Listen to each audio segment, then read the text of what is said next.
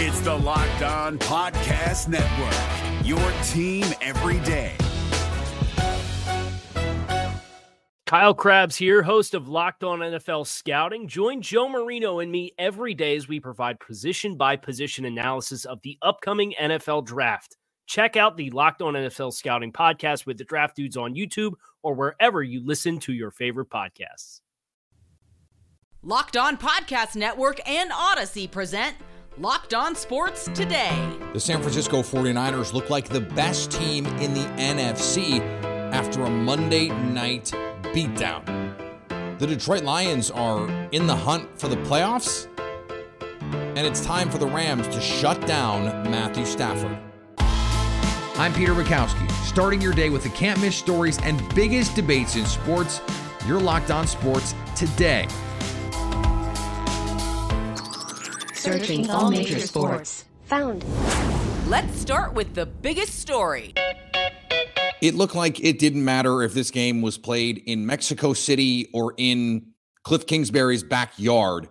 38 to 10 was the final. The 49ers over the Cardinals. And it might not have even been that close. The 49ers look like they could have gotten 50 in this game if they had wanted to.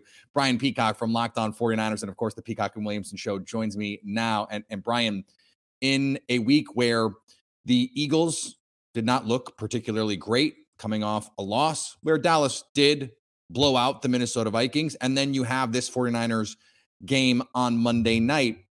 It is looking more and more like the 49ers are the team everyone in the NFC should be fearing make the case that they are the best team in the NFC right now. Yeah, and by the way, uh, that Turkey Bowl in Cliff Kingsbury's backyard, I don't know if he's going to even coach his team to victory there. I don't know if he's going to have a job when he gets back to U.S. Soil, to be honest, with the way that team's playing. He wouldn't right even now. get home field advantage in his backyard. exactly. Even if there's not 80,000 49ers fans, which is that was a raw deal for the Cardinals to get a home game in that environment with so many 49ers fans. But that aside, uh, there's been a lot of people that have talked about because you know it's been the Bills and the Chiefs and the Eagles all year is the one, two, three in everybody's power rankings and kind of you know who's that fourth team. And a, a, lot of folks have been really high on the 49ers. I had been reserved on that because I wanted to see it. And now we finally saw it in prime time with everybody watching on Monday Night Football. And I have no doubt that all the talking heads on Tuesday morning are going to be all about the 49ers. And I'm going to be right there with them. This was Kyle Shanahan's best play calling of the the season. He got everybody involved, and he's got so many people on offense to feed, and he was able to feed Deebo Samuel. He was able to feed Christian McCaffrey. He was able to feed two touchdowns apiece to Brandon Aiyuk and George Kittle. So uh, Kyle definitely in his bag in this game. I thought it was the best performance by far offensively and defensively by the 49ers. And by the way, second half DeMeco Ryans defenses for the 49ers have been ridiculous as of late. Um, the Cardinals not playing powerhouse football on either side of the ball. So we'll see when when the 49ers play some some tougher opponents coming up here. But this looked like clearly a playoff team. And look, if the 49ers lost, on Monday Night Football, they wouldn't even have been the seven seed. They wouldn't have been a wild card team if the season ended. And now they're, you know, leading the, the West by tiebreaker. And if the 49ers at this point, this team that we saw Monday night, if they don't win the West, I'll be really surprised and probably really disappointed by the way that you look at how they play on offense and defense and all the talent they have amassed. And if Jimmy Garoppolo is going to play as efficiently as he did on Monday night, look out. Yeah, I wanted to ask you about Jimmy G because 20 for 29 for with four touchdowns in this game. A lot of that was because Kyle Shanahan creates opportunities for his guys to make plays after the catch. We saw that with Brandon Aiyuk. He had a pair of touchdowns. George Kittle, he had a pair of touchdowns. It's starting to look like this team, with all of the weapons that they have, that they're calibrating the offense in the right kind of way. It doesn't have to be the Christian McCaffrey show, but it can be. It doesn't have to be the Deebo Samuel show, but it can be. It doesn't have to be the George Kittle show, and on and on and on. What have you seen over the last month or so since this trade for McCaffrey was made that leads you to believe that this is all going to get better? Yeah, and it started a little bit before McCaffrey with Jimmy Garoppolo too, and his turnover worthy plays has been really cut in half. And he's always been a very efficient quarterback. And when he's not throwing interceptions, Jimmy Garoppolo's numbers look very Drew Brees like, you know, with his uh, his efficiency and the way he's able to facilitate his playmakers. But then he's always got that weird forced interception. It, it feels like he's playing really loose this year, and he's not tight, and he's not forcing those balls into tight coverage that he had before. He's actually holding onto the ball a little bit longer than he has in the past. I think to just really go through this progressions relaxed and not just throw the ball that that Kyle in his helmet is telling him pre-snap that is going to be there. He's finding his own plays, and I think it's really shining in that offense with all these playmakers being able to facilitate everybody. It's been really fun to watch, and Christian McCaffrey just adds another level.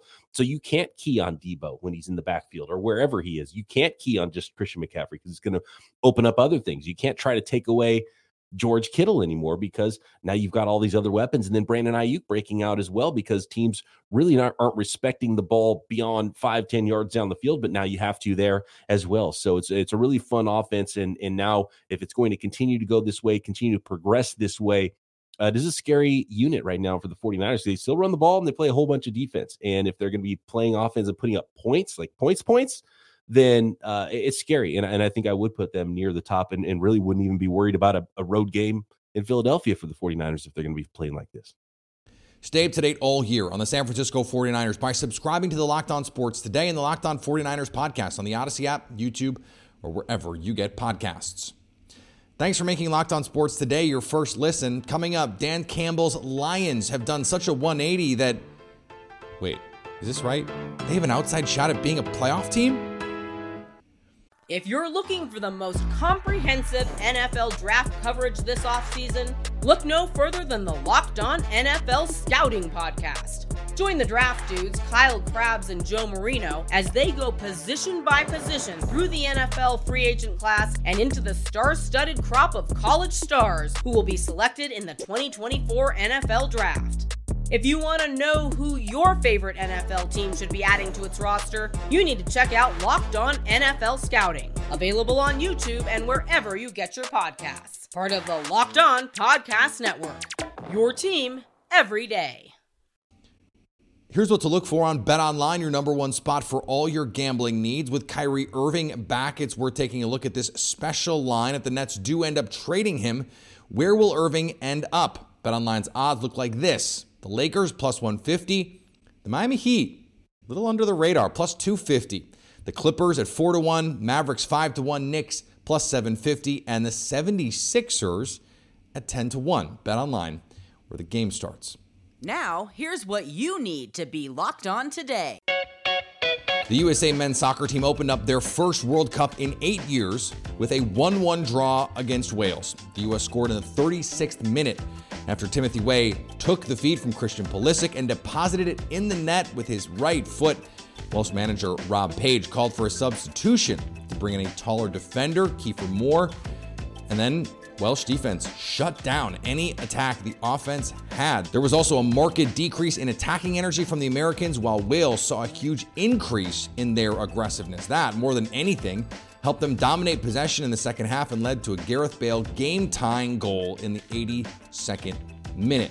Next up for the U.S. is a date with an English side that beat Iran 6 2. The Atlanta Falcons may be without Kyle Pitts for the rest of the season. Kyle Pitts is out indefinitely and might miss the rest of the year with a knee injury. I'm Aaron Freeman with Locked On Falcons.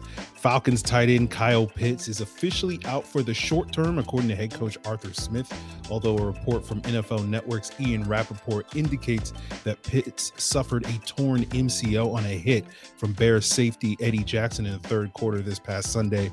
Rapoport indicated that Pitts is seeking a second opinion on whether or not to have surgery, which is likely why Smith is not quite ready to declare Pitts out for the year, could potentially return at some point later this year as the five and six Falcons uh, fight to keep their thin playoff hopes alive. Although we don't know how long Pitts will be out, uh, it's almost certain that he's going to miss several weeks, and it's a tough blow for the Falcons, given much discussion in recent weeks over whether or not they can evolve their offense from the league's one of the league's most run heavy attacks into a more balanced unit that could potentially make waves in January. Without Pitts, that task is going to be much harder. And if this is the last we see of Kyle Pitts this season, it marks a disappointing end for his disappointing second year where Pitts went from 68 catches and over a thousand yards, receiving in a historic rookie season a year ago, to just 28 catches for 356 yards in 2022. Cale Makar is one of the best players in the NHL, and he continued to prove why on Monday night. The Colorado Avalanche get the extra points in a shootout over the Dallas Stars 3 to 2. So much to talk about in this game, but the main story, the big story, our very own Mr. Cale Makar sets a record for the fewest games by a defenseman to get to 200 points. He's already starting off his career on an incredible fashion.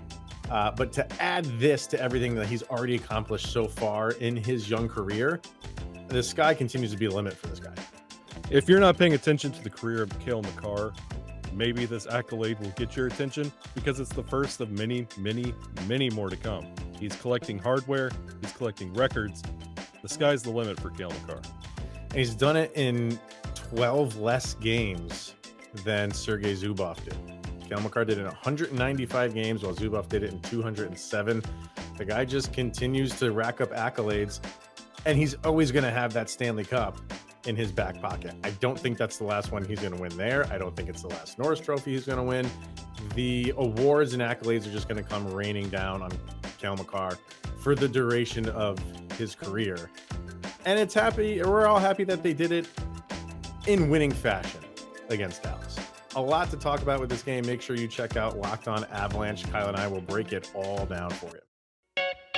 Here is another story you need to know. Don't look now, but the roar might be being restored. The Lions go into the Meadowlands, okay, MetLife Stadium, and they handle the New York Giants 31 to 18. They are now four and six, and quietly in the mix, dare I say, in the NFC playoff oh, race. Joining boy. me now from Locked On Lions, Matt Dery. he is not used to hope.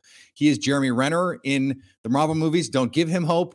But we are here. Matt, how has this team been able to get back on track? Because they have looked really like a different team over the last three or four games. Pete, it's a complete 180 from one and six, and me threatening to uh, finish my locked on career and, and retire. I mean, all of a sudden, against the knock- Packers, by the way, you're welcome. Now you get to stay right. on the network. We're very glad. That's right. Knocking off the pack. Uh, uh, you know, the Bears win, which was there was some luck involved with a missed extra point, but they got the stop at the end of the game, and the offense drove down the field. And then on Sunday against the Giants, that was a domination. Let's be completely honest. Everybody yeah. said the New York Giants has have been so physical with other teams. They might not have, to have the greatest passing game, and, and, and, they might not have all these stars outside of Saquon, but boy, Detroit goes in there and just mauls uh, the Giants on Sunday. So they're doing it with physicality. The defense is improving. The rookies are playing are really playing well on that side of the ball. Aidan Hutchinson, Kerby Joseph, and second year man Alim McNeill. So all of a sudden a little momentum, but it starts up front, O line, D line, and and they're not making mistakes. Yeah, Alim McNeill had three tackles for loss, three quarterback hits in this game. I want to ask you about an old friend of mine from Green Bay Packers days. Jamaal Williams was a breakout star uh, with Hard Knocks. A lot of people got to see his big personality for the first time, but he has been big on the field for the Lions this year, leading the league in rushing touchdowns. He's got 12 touchdowns on the season. We've got a month and a half to play here, Matt. What has he given this offense?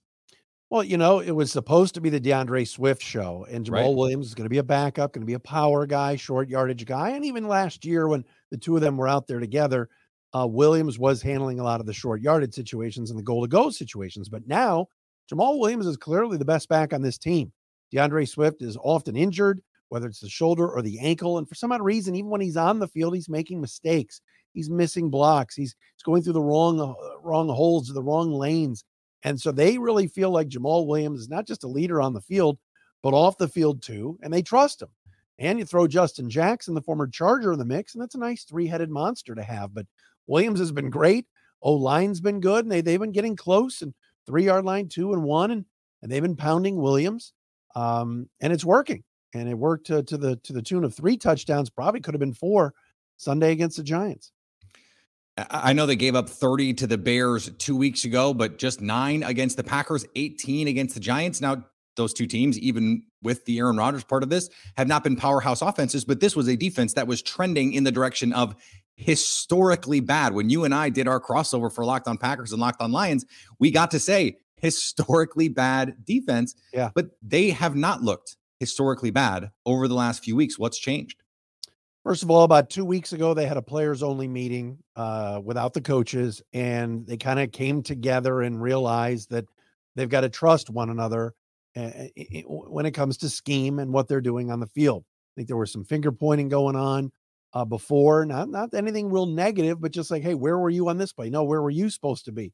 Now, I think the development of Kerby Joseph, the third round pick at safety, he's playing the free safety with Tracy Walker out for the year, and I think that's his spot. He's been a roaming center field in a big way. I mentioned Hutchinson before, uh, Jeffrey Okudah, who won't play Thursday against the Bills, but he's been a lockdown cornerback. And there's a big drop off when Okudah's out, and a guy like Amani Oruwariye, who's been benched, has to play. The return of Jerry Jacobs at the other cornerback has been big. And the linebacking core is getting better. Malcolm Rodriguez is a rookie, but he's getting better. Derrick Barnes, second year guy, improving. So some guys are growing up here.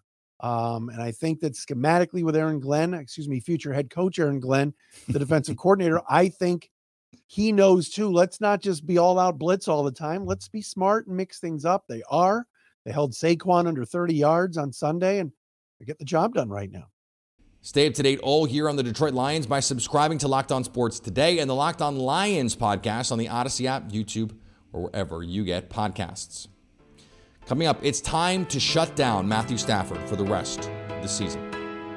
If you're looking for the most comprehensive NFL draft coverage this offseason, look no further than the Locked On NFL Scouting Podcast. Join the draft dudes, Kyle Crabbs and Joe Marino, as they go position by position through the NFL free agent class and into the star studded crop of college stars who will be selected in the 2024 NFL Draft. If you want to know who your favorite NFL team should be adding to its roster, you need to check out Locked On NFL Scouting, available on YouTube and wherever you get your podcasts. Part of the Locked On Podcast Network. Your team every day. The LA Rams may be teaching a masterclass on how not to follow up a Super Bowl win. They are all in without any first round pick in next year's draft and yet remain far out of playoff contention. Now, Matthew Stafford is dealing with another injury. Locked on Rams host Travis Rogers believes it's time to pack it up and start looking to next year. But you cannot put him in harm's way like that. They need to shut him down. You don't have to say you're shutting him down. You don't have to say anything other than, uh, you know, I don't even think officially yet he's in concussion protocol. But once they do put him in, leave him in. We saw David Edwards have to go on IR for four weeks when he got his second concussion. Maybe something like that is coming down the pike for Matthew Stafford because this just won't work. He's too important. Now, you may be thinking we may have him a little bit longer than you want, but you're going to have to have him next year. You're going to have to have Matthew Stafford as your quarterback if this thing is going to work in any meaningful way see what you got in Bryce Perkins, see if that's something you can work with, see if he can protect. He's going to be able to protect himself better than any of those other guys. Put him out there. See if you can use him um, as your backup next year. See if you can maybe get some value, create some value for him. Maybe there's a trade asset there that uh, maybe you didn't have before. But do not put Matthew Stafford back out there for his own health, first and foremost, but for the health of the team moving forward. He's got to be on your bench. He's got to be done, and you got to start getting ready for the next season. The thing about the Rams is they fancy themselves as this forward thinking, progressive organization. And yet, in a season where everything has gone wrong, and, and we can have arguments and disagreements about the way that this was handled over the last few years with the F them picks mentality, that's not on trial right now. They spent multiple draft picks to go get Matthew Stafford. They're going to give what looks like a top 15 pick, could be a potentially top 10, top 8 pick to the Detroit Lions for Matthew Stafford. Matthew Stafford is their guy. He gets hurt, a traumatic brain injury, a concussion. That, that's what that is. He gets cleared. He goes back out behind an offensive line that you know is terrible in a season where you know the Rams really, especially with Cooper Kupp hurt right now, there is no chance at redemption for this team. The season is over. They should have already put Matthew Stafford on the shelf. The fact that they went out and put him at further risk for now multiple head injuries, the same way potentially the Dolphins did with Tua Tagovailoa is organizational malpractice. You cannot claim to be this progressive organization changing the way that team building is done, and then have this old school mentality when it comes to player injuries, especially head injuries, especially at the quarterback position. A quarterback for whom you gave up serious draft capital and now a top of market contract to go get. Matthew Stafford should have already been on the shelf. He should never have been subjected to additional hits behind this extremely leaky offensive line. And this team already should have been playing for next season. Sometimes when you think you're the smartest person in the room, it's important to take a step back and ask why everyone else is doing something a little different. And I'm not saying that the Rams are doing this the wrong way with all of the trading that they're doing, but if you get a little too high on your own supply, you drink the Kool Aid and you believe in everything that you do, that can lead to some really bad decision making. And that looks like what had happened in this case. And finally, Iran soccer coach Carlos Queiroz has told the country's fans to stay at home if they cannot support the team after boos were heard from supporters in Monday's 6 2 defeat to England. That's why my duty it is probably to invite the fans who are here already to support the team or they should stay home. Why did they come here to be against the team? We don't need them to have fans who only support the team when they are winning. We don't need them, he said. Guessing this mindset wouldn't go over well if Queiroz coached in a city like Philadelphia. Also, fans booing is the least of the problems right now in Iran, where you have major political unrest because of oppressive regimes, especially as it relates to women's rights. It is extremely ugly. And for us to even be talking about soccer with Iran feels a little icky because this coach is speaking very much the way that the regime in Iran speaks to its people. If you don't like it, stay home. That's not how free society, how democracy, how the world is supposed to work. That's not how people deserve to be treated. Thanks for making Locked On Sports today your first listen. Now go find your favorite team's Locked On podcast and make them your second listen. Coming up on tomorrow's show, what's next in the NFL playoff picture? So at least until tomorrow, stay locked on sports today.